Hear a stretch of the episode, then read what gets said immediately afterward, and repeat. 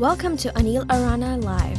Recorded live during his missions around the world, these podcasts feature audio sermons and reflections from internationally renowned preacher and retreat leader Anil Arana. For more audio podcasts, video sermons, and articles, please visit w w w dot h s i web dot org or w w w dot anil arana dot com.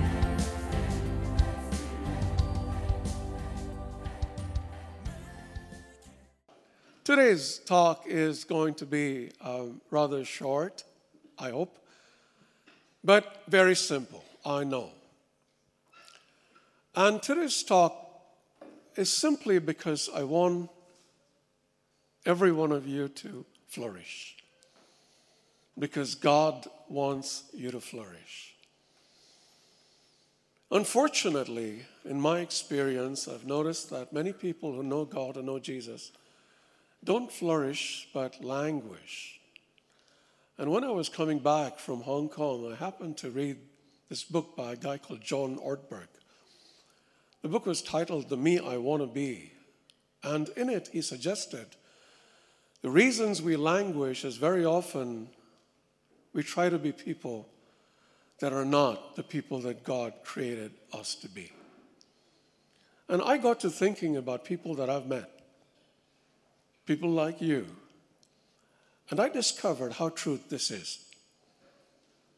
I met a man recently who, in the entire hour that I spent with him, just kept boasting and boasting and boasting about the things that he did, trying to impress me. And I knew that the boasting was hollow because most of it was not true. I met a woman who was beating herself up very severely because she couldn't pray like a prayer group leader prayed. He woke up every morning at four o'clock, and she said, I can't get up at four o'clock. And she said, that makes me a bad person. I met with a youngster, and this youngster also had a similar problem, saying that she didn't feel very spiritual because she couldn't pray, because whenever she tried to pray, she found she couldn't concentrate. And I realized that almost every person that calls himself a Christian suffers with one kind of a problem that is similar in nature. And so what I'm going to talk about today is talk about four people first that we try to be that aren't we, okay? And the first person is the person we pretend to be. Have you had experience of that, pretending to be someone you're not? And I think all of us, at some point in our lives, pretend to be somebody else. And it's not really a big problem if that's once in a rare time. But if it's something we do constantly, then it can become a problem. Why can it become a problem? Because you will get caught. Like in this story that I'm about to tell you. There was this guy who was promoted to lieutenant, okay? You think he'd be happy being a lieutenant? He wanted to show off. So one day a private came to visit him, and he wanted to show off in front of the private. So he picked up the phone before the private could walk in and pretended to have this conversation with the general. So the private comes in and hears him say, yes, general, definitely, general, we will do this together, general, we will conquer, we will be victorious, general, you can count on me, general. And then he kept the phone down and he said to the private, so what do you want? And the private said, I've come to connect to your phone, sir. Can you imagine how the lieutenant felt? He's talking on a phone to a general that the phone hasn't been connected. So if you ever talk on a phone to somebody, make sure your phone is connected before you do that. Let me tell you another story, and this one's a true one because it happened to me. I was in this crowded elevator, and there was another guy on the phone, and he was talking business, okay? He was talking business, not in thousands or ten thousands or hundred thousands. He was talking business in millions. And everybody in the elevator was looking at him thinking, wow, this must be a big shot businessman. And then suddenly, as he went on about his million, guess what happened? His phone rang. So if you are ever pretending to have a conversation with somebody, please make sure your phone is off, so it doesn't ring on you, getting you caught in the act. But seriously, seriously, pretending is very exhausting. And I sometimes wonder why we take the effort to do something that honestly is not going to impress anybody. We try to impress people that were spiritually mature. We try to impress people that were holy. And we con people so well, we sometimes even try to con God that we're holier than we are. Has it happened to you? Why do you bother? People are fickle. They might have a high opinion of you one day, but they can change their opinion of you overnight. See what they did with Jesus. Jesus walked into Jerusalem and they laid palm leaves at his feet. A few days later, they crucified him on the cross. So why bother to pander to these people who are going to spit on your face just as quickly as kiss it? And like I said, it's very exhausting. Have any of you gone for a job interview? You have? Very exhausting, no? Why? Because you're pretending. I'm pretty sure that at that interview, you're pretending to be somebody that you're not. You're pretending to be super intelligent. You're pretending to be super hardworking. You're pretending to be a whole lot of super things that you really are not. Forget a job interview. Have you ever gone on a date? You remember your first date? All the rubbish that you said to the person opposite you, trying to impress them, no end. And how exhausted you were after you finished that date. You came home and you went, oh, thank God that was over. And you think you'd have learned your lesson, but no, there you're looking for the next date after that. So why bother to pretend when God has created somebody truly amazing in you? Second, we try to be people we think we should be. A lot of babies today.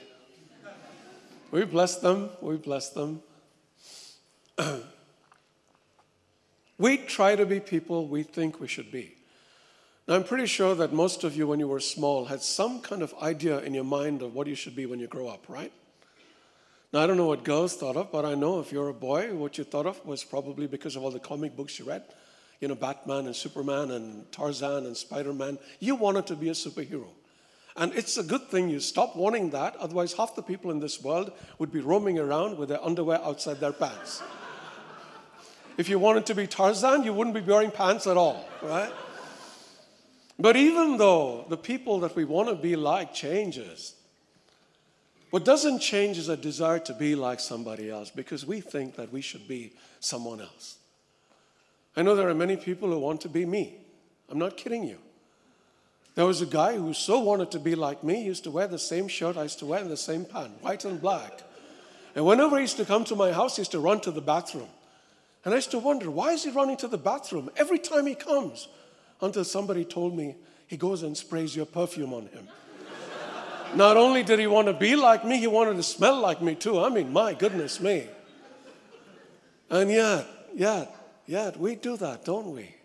We do that all the time, wanting to be somebody else, trying to be like somebody else. I was in Bombay recently, and I met this lady who admired the leader of a prayer group. She said, I heard this fantastic talk he gave a couple of months ago about praying constantly to God. And, he, and she said, he said, I pray every morning at five o'clock. I wake at Wake up at three forty-five, and I'm on my knees by four, and I'm praying to God. And the reason I want to do that is because Jesus woke up at four o'clock in the morning and prayed. And she said, I look at him, and I want to be like him, but I don't know how to be like him. Because I have a wife and kids, and by the time, you know, I put them all to bed and have taken care of the cleaning and everything, it is twelve o'clock. I can't get up at four o'clock. Brother, tell me, how can I get up at four o'clock? And I said, why do you want to get up at four o'clock? Jesus could get up at four o'clock because he didn't have a wife and children. You know that? Did you know that?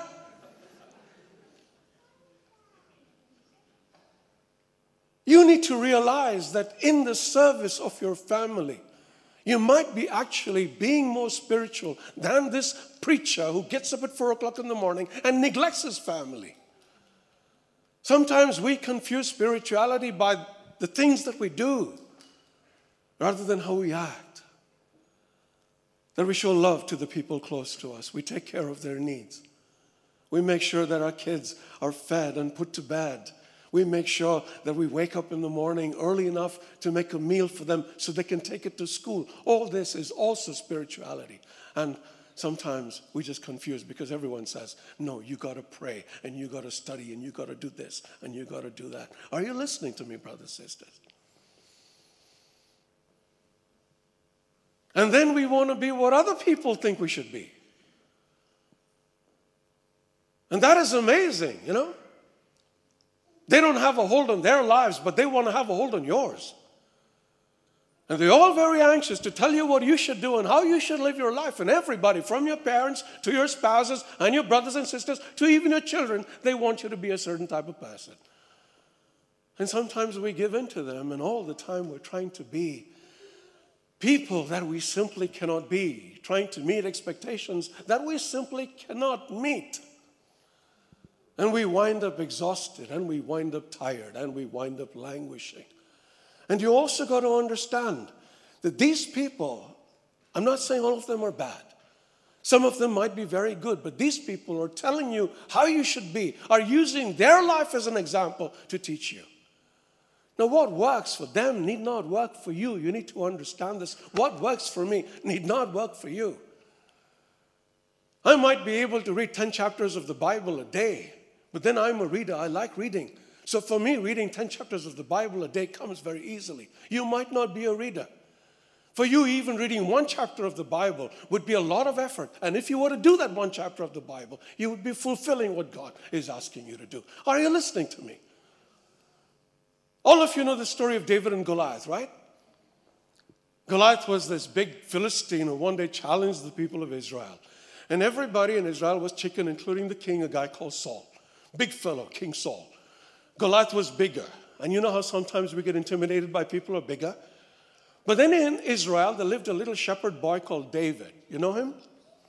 And he said, hey, I will fight this guy. And Saul said, very good, yeah, but if you're going to fight, you need armor. So Saul took his armor with which he had won many battles and he put it on this boy. Now you need to picture this, all right? Saul is this big guy, I mean bigger than me, all right? David is this teenager, young shepherd boy. He takes the helmet, it kind of covers half his eyes. You got to picture this, right? He wears that armor and it kind of weighs him down. He takes the sword and he can barely pick it up because it is so heavy. Fortunately, fortunately, David had enough sense to understand that he couldn't fight wearing this armor. So he said to the king, you know, thank you very much for this, but this simply doesn't fit me, and this isn't me. I'm a shepherd boy, and I know what I'm good with. I'm good with a sling. So what I'm going to do is I'm going to pick up stones, and I'm going to beat this fellow. And because David, listen to this, didn't let somebody else dictate what he should be, slew the giant Goliath. And I want us to understand this. Preachers are good people. They're well-meaning people. But if any preacher tells you that you should do what he does, insisting on it, then you're in trouble. I know preachers have told me I should say four rosaries a day. I mean, get real, man. I mean, seriously. I know preachers that tell me I should pray four hours a day. I mean, seriously, get real. I have preachers who tell me all kinds of ways I should do things, and it just doesn't make sense to me. It's like waking up at four in the morning. I'm a guy who needs eight hours of sleep. Forgive me, but I do. I'm like a child in many ways. In this way, I'm definitely like a child. If I have anything less than eight hours, I'm a very grouchy guy. Ask the people in my office. They will make sure that I have two coffees before they start to talk to me. And then sometimes I think, you know, you have people who say, the Holy Spirit woke me up at four o'clock in the morning to pray. I say, thank you, Holy Spirit, you've never woken me up at four o'clock. And why do I say that? Because if I were to wake up at four o'clock in the morning, I'd be so grouchy. I'm telling you, even Jesus wouldn't want to have anything to do with me. I mean, picture it. You wake up four o'clock in the morning. You know, you haven't had your coffee. You get there on your knees. Yes, Jesus, Lord, I'm here. You know, four o'clock. Life sucks, Lord, you know. Uh, And, and Jesus is going, what are you doing? Have your coffee.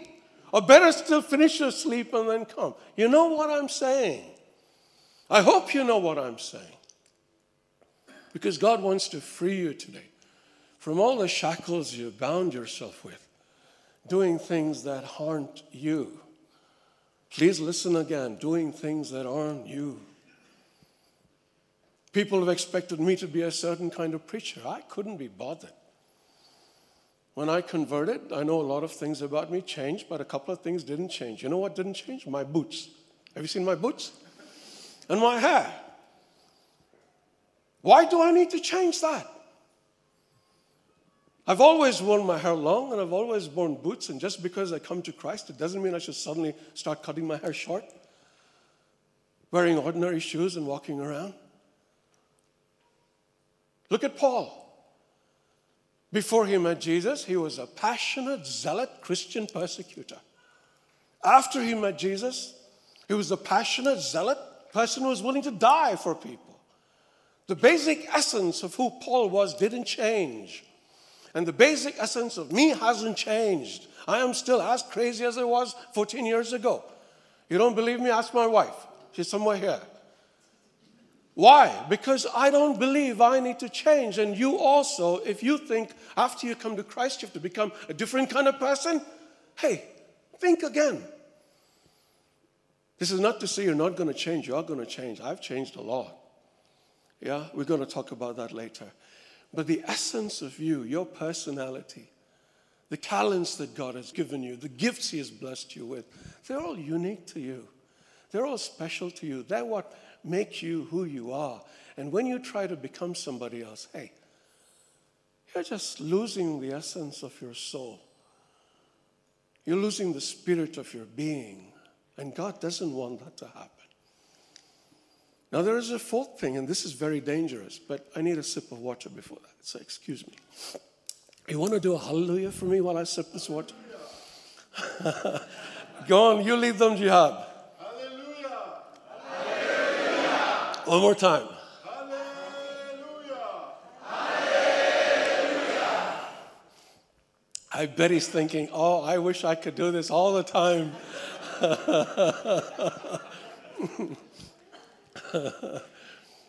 The fourth person that we try to be is kind of the most dangerous. Now listen to this carefully. We try to be the person we imagine God wants us to be. I want to repeat that. We try to be the person we imagine God wants us to be. We start reading the Bible and we see all these rules in there. And we think, now I got to keep all these rules. Rule one, rule two, rule three, rule four. And you know what? We can't keep them. You know you can't keep them. So what do you think? You think I'm a bad person, I'm a useless Christian, and eventually give up your faith. There was a survey taken recently where people were asked to measure their spiritual growth. And you know how most of them measure their spiritual growth? By the rules they followed. Paul in his letter to the Galatians says, following rules will not bring you closer to life. Following rules will only make you a rule follower. And the problem with following rules is, you know what? Even if you're able to follow them, you become a self-righteous, boring person whom nobody wants to be close to. You become a person who suddenly has a superiority complex because, hey, I'm able to pray four hours a day. I'm able to read ten chapters of the Bible a day. I'm able to do this, and I'm able to do that, and I'm able to do all these measurable things that I believe is a standard of my spirituality. And because I'm able to do this, what happens is I think I am greater than you. There's a guy called Henry Newman. I'm not sure if I got the name right. But he said, true greatness does not come from being greater than others. True greatness comes from being as great as you can be, given who you are. You know, I know Photoshop. I love design. And I got to thinking, if I were to pick these four people at random and say, I'm going to teach you Photoshop, only an idiot would expect all four of them to do equally well. He might know computers. She might not know the first thing about computers. He might like design. She might like design. He might hate it. So each four of them, each one of the four is going to learn differently. Yes, no? But somehow when it comes to spirituality, we just assume that everybody has to be on the same page. How can that be? Some people can grasp things quicker. Some people will take a long time to get understanding. Some people are able to do things, you know, so easily. Some people struggle with doing things, and we need to understand that, not just about others, but also about ourselves, which brings me to the person God created you to be. And for most of us, that is not the person you are currently acting like. So what is this person that God created you to be? And how are you to find that? How are you to discover who this person that God created you to be is? Obviously from God. He's the one who made you. He's the one who made you so wonderful. He's the one who gave you your bone structure. He's the one who gave you your hair. He's the one who gave you freckles on your face. He's the one who decided whether your nose should be pointy or your nose should be curved or your nose should be whatever. He's the one who gave you your personality, this unique thing that makes you who you are. He's the one who gave you gifts. He's the one who gave you talents. He's the one who gave you charisms. He's the one who gave you everything that makes you who you are. The most wonderful person in the universe, unlike anybody else.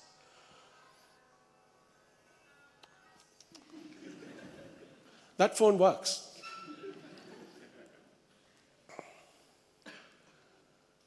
You know, you don't believe me, take a look at the person next to you. Does anyone here look like you? Come on. I mean, I hope not. We all look different because we are different, okay? Now, to discover whom God created you to be, you need to go to God. And how does God do that? God has to find some way of talking to you, and the way he does it is through his Spirit. Now, I discovered this beautiful passage from Uh, the Gospel of John, and I'm going to read it to you in its entirety. But before that, I'd like you all to stand up for a minute, please. I'm almost tempted to make Jihad do this, but never mind, I'm going to do it myself. Raise your hands up in the air. Open your hearts to God and to the words that he's going to say to you now, because these are words that will change your lives forever. Say, Lord, my mind is alert that I'm listening very carefully. And I believe that I have all the understanding that you're going to give me to be able to, to really realize what it is that you're trying to tell me here. And Lord, as I hear these words, let your river start to flow through me like never before, Lord. And let this river flow through this entire world around me. Hallelujah!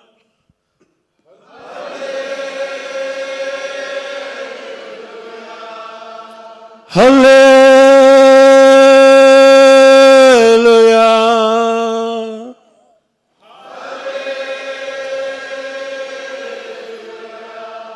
Hallelujah. Hallelujah.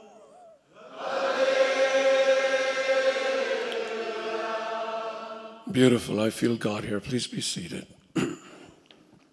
You know, manna, manna from heaven sounds like this. I'm pretty sure that you've heard this passage before, but listen to it like you've never heard it. On the last and greatest day of the festival, Jesus stood and said in a loud voice, "Let anyone who is thirsty come to me and drink. Whoever believes in me, as Scripture has said, rivers of living water will flow from within them." By this he meant the Spirit. I'm going to read this again. Look at me this time. On the last and greatest day of the festival, Jesus stood and said in a loud voice, "Let anyone who's thirsty come to me and drink. Whoever believes in me, as Scripture has said, rivers of living water will flow from within them." By this he meant the Spirit. The Holy Spirit of God.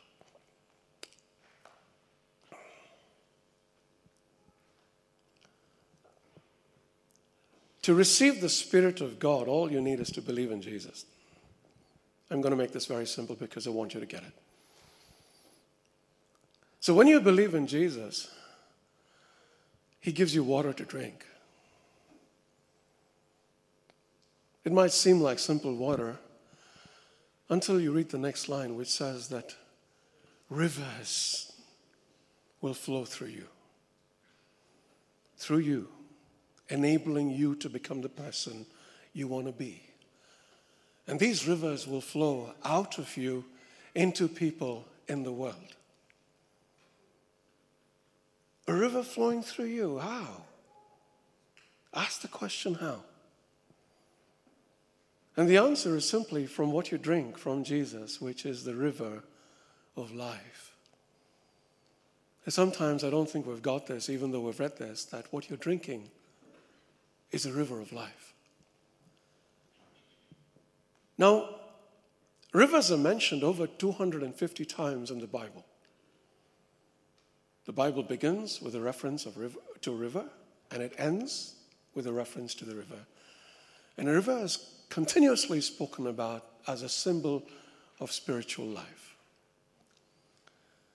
Now, you need to understand that in the days of Moses and the Israelites, Israel was a desert.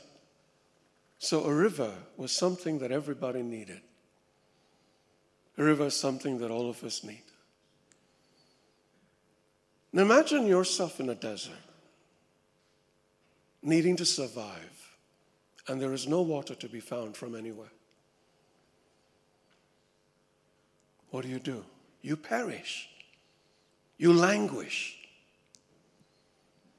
So as the deer pants for streams of living water, the psalmist says, my soul thirsts for you, O God. And most of the time when we hear this, we think of a little Bambi, kind of deer in a golden green forest, not golden green forest, you know, and kind of a little thirsty, so it kind of goes and laps at a pond. No. The deer the psalmist is talking about is a deer in the desert, where there is no water to be found anywhere, and the deer has to find this stream of water, otherwise it will die. And the psalmist says, we too are dying. We too are dying, and without God, without this living water that only God can give us, we're going to perish. Why are we going to perish? Because you're thirsty. And when you're thirsty and your soul is parched, you will go and seek whatever water from wherever you can find it. You will go to the wells of pornography. You will go to the wells of illicit sex. You will go to alcoholism. You will go everywhere you can to parch that quench in your, th- in your soul. And you can't do it. And you know you can't do it. And that is why God, speaking through the prophet Jeremiah, says, my people have committed two sins. They've forsaken me, the spring of living water. And two, they've built their own cisterns, broken cisterns that cannot hold water. And he says, here I am, the river of life. And all you need to do is come to me and drink. Come to me and drink. I know most of you are believers. But in the assumption that there is someone in this crowd that is not a believer, the first reason you're dying of thirst is because of sin. You're separated from God and there is nothing to do. So what God says is something that I quoted the last time I was here. Come to me, all you who are weary and burdened, and I will give you rest. And the first rest is the weariness that we feel, the burden of sin that weighs us down so much. And then we taste of Jesus. Oh, taste and see that the Lord is good. And when we taste of Jesus, what happens? We're so captivated by this water. We fall so much in love with Jesus that we're willing to do anything and everything for him. My God, I remember those days. Do you remember the day when you met Jesus? Do you remember the time when you tasted him? Oh, it, it tasted so wonderful. It was like the nectar of life. And truly, it was the nectar of life. But then you know what happened. Are you able to move powerfully with the power of God within you? And if you aren't, then where is the river of life? You're just pretending, are you not? That you're flowing with streams of living water when inside you're parched, you're hollow, you're empty. There is nothing but dryness. So what does Jesus say? He says the same thing again. Come to me, all who are weary and burdened, and I will give you life. You know, one of the reasons I share what I feel, and I've encouraged the people in my ministry also to share whatever they go through, is because we're not pretenders. I don't like pretenders. So we come and we bear our failings and we bear our faults, and we expose ourselves for who we are. Why? Because we're not interested in impressing anybody. The only person we really care about is God. Now, when I returned from Hong Kong, it was a great mission, the final mission in a year of great missions. But when I came back, I felt a certain dryness in my soul, in my spirit. I felt a certain weariness, fatigue. And I realized something. I realized maybe I was not as close to God as I used to be. I don't know how many of you can relate to this, but if you can relate to this, this is for you. Have you ever been in a relationship with someone? Not necessarily a sexual or romantic relationship. Any relationship where the person loved you very much? Have you been? And has this person who loved you so much suddenly one day kind of moved away? Stopped seeing you, stopped talking to you, stopped being with you? And you know the pain that you feel in your heart? In ministry, I feel this pain all the time because I have people around me who love me so much, and then one day they just disappear. Natasha was one of them. I can talk about her because Um, she doesn't mind me sharing these things. I used to counsel her, and she became very close to me, and she used to love me a great deal, as a brother, of course. And then, of course, after a while, you know, kind of, she moved and started doing her things as we do, and I did my things, and I kind of, you know, I went on for me. I don't let people really hurt me, but one day when I met her, I said to her, you know, you used to love me so much at one time. What happened? And she burst out crying.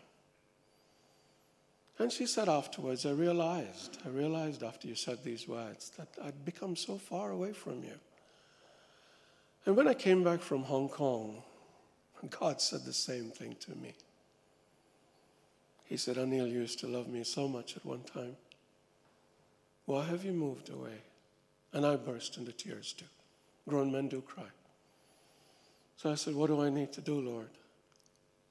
And all he said was, come to me and drink. And that is all it takes for all those of you who are thirsty. Come and drink. The prophet Ezekiel tells a beautiful story of a man, you know. I want you to imagine this man is Jesus. He says, come to you all you who are in burden, and I will give you rest. And you go to Jesus. And Jesus takes you to a river. And he says, step in. And you don't want to step in the river, so you just put your feet in a little bit. Have you ever done this when you've gone to the river? And what happens? You're still in control. If you want, you can go back like that. You can jump up and down. You can do whatever you want. You're in control. Then Jesus says to you, come a little deeper. And you don't want to go. Water's a little cold and the sand seems to be sinking underneath your feet, but you take a few more steps and now the water is to your knees. You don't have the control you had a little while ago, but you still have control. You can still jump, and you can still take steps like that. Have you ever done this on the beach? You have. And Jesus says to you, good, come a little further. And you go on a little further, now the water covers your waist. And now you realize you've lost a lot of the freedom that you had before. You've lost a lot of the mobility that you had before. But you still can swing your torso, and you still have control over your hands. You still have control over your mouth. And then Jesus says to you, come in deep. And then you go deeper until you're entirely submerged. And he says, now drink. And when you drink, now you don't have any control over anything. God has the control because he is the living water and he wants you to be completely submerged in him. He wants you to be saturated in him. And you will float. And you will glide, and sometimes he will tell you to swim, maybe against the current. But you listen to what he's telling you to do, and you obey. The gentle voice of the Spirit. How many of you use G P Ses here? You've heard of G P Ses at least, all right? Now, I was in Melbourne. Melbourne is a big city, and everyone uses G P Ses there because nobody knows where anybody else is. Seriously, okay? You go to Melbourne, you'll find out the truth of that. So I sat in this car one day, and I was supposed to go for a meeting. And this man I was sitting with, the driver, he thought he knew Melbourne. Some people think they know everything. Have you met people like that? I'm sure you have, yeah. I had an uncle who thought he was an expert in cricket. He'd never held a cricket bat in his life, but never mind him. Okay, so this man got into the car, and the G P S, he turned it on. Nice G P S, crisp British accent. Turn left ahead, you know, and then you go on further. And after a while, she said, turn left. And he said, no, no, I know I have to go right. So he turns right. What does the G P S do? Recalculating route. Please take first U-turn ahead. He says, no, no, she doesn't know what she's talking about, kept driving. And every time he kind of took a direction, she would kind of say, recalculating route, recalculating route, till he said, shut up, you idiot, and put the G P S off. Within five minutes, he was totally and helplessly lost. He didn't have a clue where he was. So what did he do? Turned the G P S back on. You know what the G P S did? You blithering idiot, I told you five minutes back to turn left, you didn't turn left, you turned right, now you suffer. Did the G P S do that? No. What did the G P S do? Recal- Very good. Recalculating route. And that is what Jesus does with us. And that is what I want you to understand. Okay, you messed up. You've taken the wrong direction. You've taken the wrong turn. You've tried to be people you weren't. You've tried to pretend. You've tried to do all these kind of things. What Jesus is saying now, hey, just be the person I created you to be. And this person I've created is wonderful. Wonderful. There is nobody like Sanju with a hairstyle like that. There's nobody like Jason. There's definitely nobody like Jihad. You want to do that hallelujah again, Jihad? Hallelujah. Hallelujah. There is nobody like them. And if Jihad wants to be Jason, Jihad is an idiot. And if Jason wants to be Jihad, Jason is an idiot. If you want to be somebody else, I'm telling you, you're... S- Go on. Stupid. I cannot resist that. I cannot, I cannot not do that in a meeting anymore. Stupid. That is what you are if you want to be somebody else. So don't stop. Stop today. It's going to be a journey. We trust Jesus on this journey. Let His Spirit, let it constantly be inside you, working in you.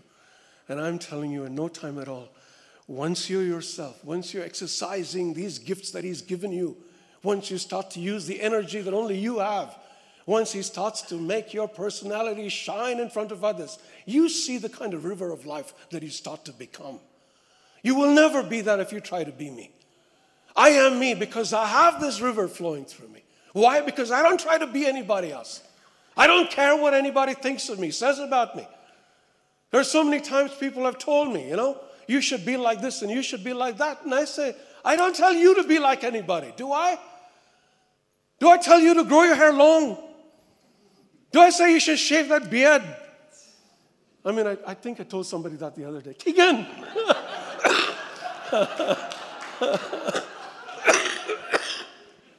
I seriously, don't listen to me. You be the person you want to be, Keegan.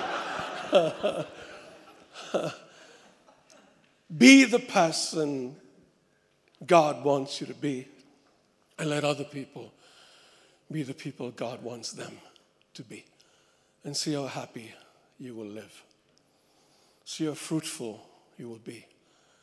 And see how the blessings will not just flow within you, the blessings will flow through you and out of you. Okay? Now Jesus is standing by the river and He's saying, come to the water and drink. And I hope my choir, my young choir, knows the song. Cause me to come to thy river, O Lord. Let's go. Let's all stand.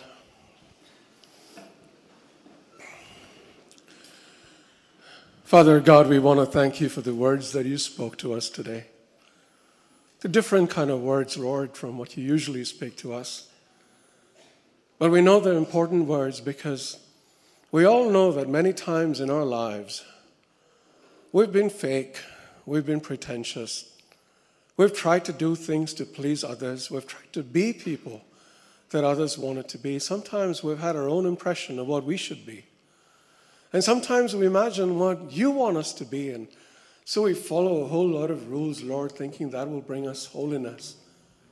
Not understanding that holiness comes from following the ruler and not the rules. And that when we follow you, when we're with you, when we're close to you, you will teach us wonderful things, and you will guide us into all truth, and you will help us grow. You will nourish us and nurture us so that we flourish, Lord, instead of languishing. The prophet Ezekiel, Lord, one day came to a valley of dry bones. And God turned to Ezekiel and said, "Can these bones live?" And Ezekiel said, "Only you know, Lord." And yes, you did know, and the bones did live again. I don't know the state of my brothers and sisters here. I suppose they are, if they're typical, in various stages of spiritual dryness, various stages of, of languishing. But Lord, I know that there is nothing that is dead or dry or even rotting that cannot be made okay with you. But what we need to do is to come to you and drink. So I want us to see Jesus, but before that, one more hallelujah, this time gently. Hallelujah. Hallelujah. Let's make it like a love song. Hallelujah. Hallelujah. Hallelujah.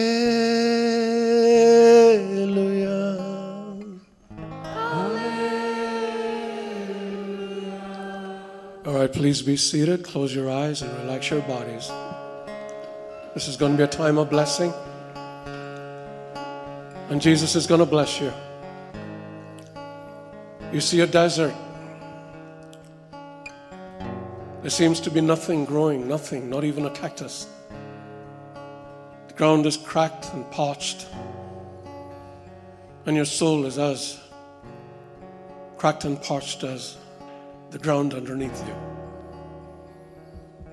But in the distance you see a figure standing there. Now you can't see his face, but you know it's Jesus. And the man over there stretches his hands out towards you in a gesture we all recognize as come. We want to respond to that call. But we're going to respond in song as we sing, "Cause me to come to thy river, O Lord. Cause me to come to thy river, O Lord. Cause me to come to thy river, O Lord. Cause me to come, cause me to drink, cause me to live." Let's sing.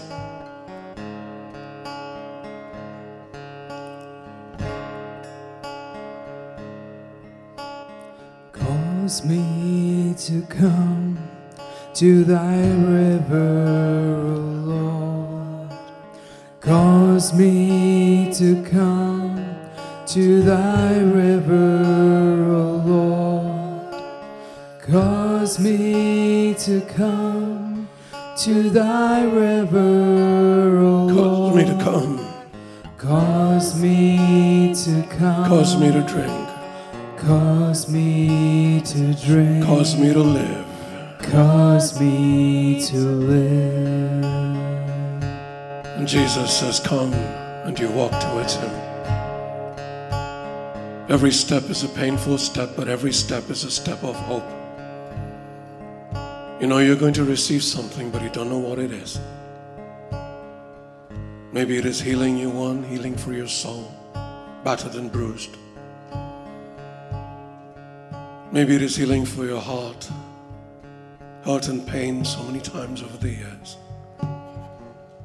Maybe it is healing for the mind, worried and anxious, addicted to so many substances. Maybe it is healing for your spirit, ruptured.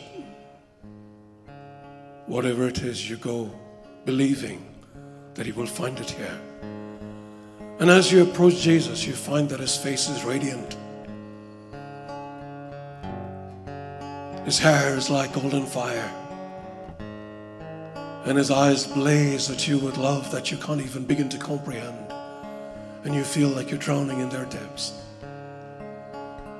And you notice now that he's standing beside the water. It's a river there, the water lapping gently on the shore. And you want to drink that water more than anything else in your life. It's pure, crystal clear. And you know that it's the most amazing water you're ever likely to taste. But once again, you want to ask him to drink it. So you sing it in song. Cause me to drink from thy river, O Lord.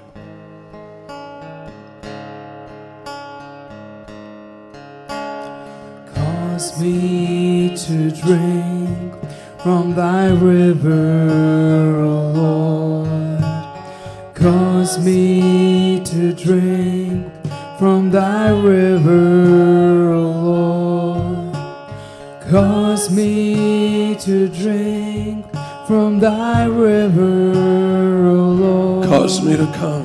Cause me to come. Cause me to drink. Cause me to drink. Cause me to live. Cause me to live. And Jesus reaches out and holds your hand. And he says, yes, you're going to drink.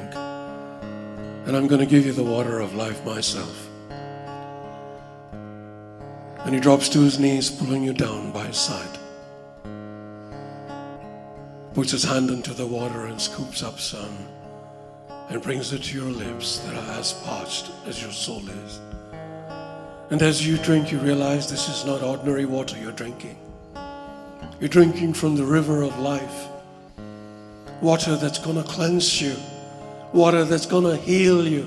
Water that's going to deliver you. Water that's going to bless you. Water that's going to anoint you. Water that's going to fill you with such great abundance, your heart is going to become a spring in turn, flowing this water into the, out into the rest of the world. So you drink, and he keeps filling your mouth with water, hand by hand, hand by hand. And as you're drinking that water now, you start to understand what the river of life really means, what faith really means, and what Jesus really does for you when you believe in him. He gives you the water of life, his Holy Spirit. Drink this water now. Drink it to your heart's content. But after you're done drinking with it, don't say, this is enough. I've received enough tonight. Let us want to drink for the rest of our lives so we never, ever feel parched again. So we never ever feel dry or arid again. So we're always bathing in the goodness and the glory of God so that, so that he will truly be proclaimed as this mighty God of the universe. And so we say to Jesus, cause me to live by this river, O Lord. Cause me to live by this river. Cause me to live. Cause me to live by this river. By this river, oh Lord. Cause me to live. Cause me to live by this river. By this river, oh Lord. Cause me to come. Cause me to come. Cause me to drink. Cause me to drink. Cause me to live. Cause me to Cause me to drink. Cause me to come to thy river, O Lord. Everybody. Cause me to come to thy river, O Lord. Cause me to come to thy river, O Lord. Cause me to come to thy river, O Lord. Cause me to come. Cause me to come. Cause me to drink. Cause me to drink. Cause me to live. Cause me to live. Cause me to drink from thy river, O Lord. Everybody. Cause me to drink from thy river, O Lord. Cause me to drink from thy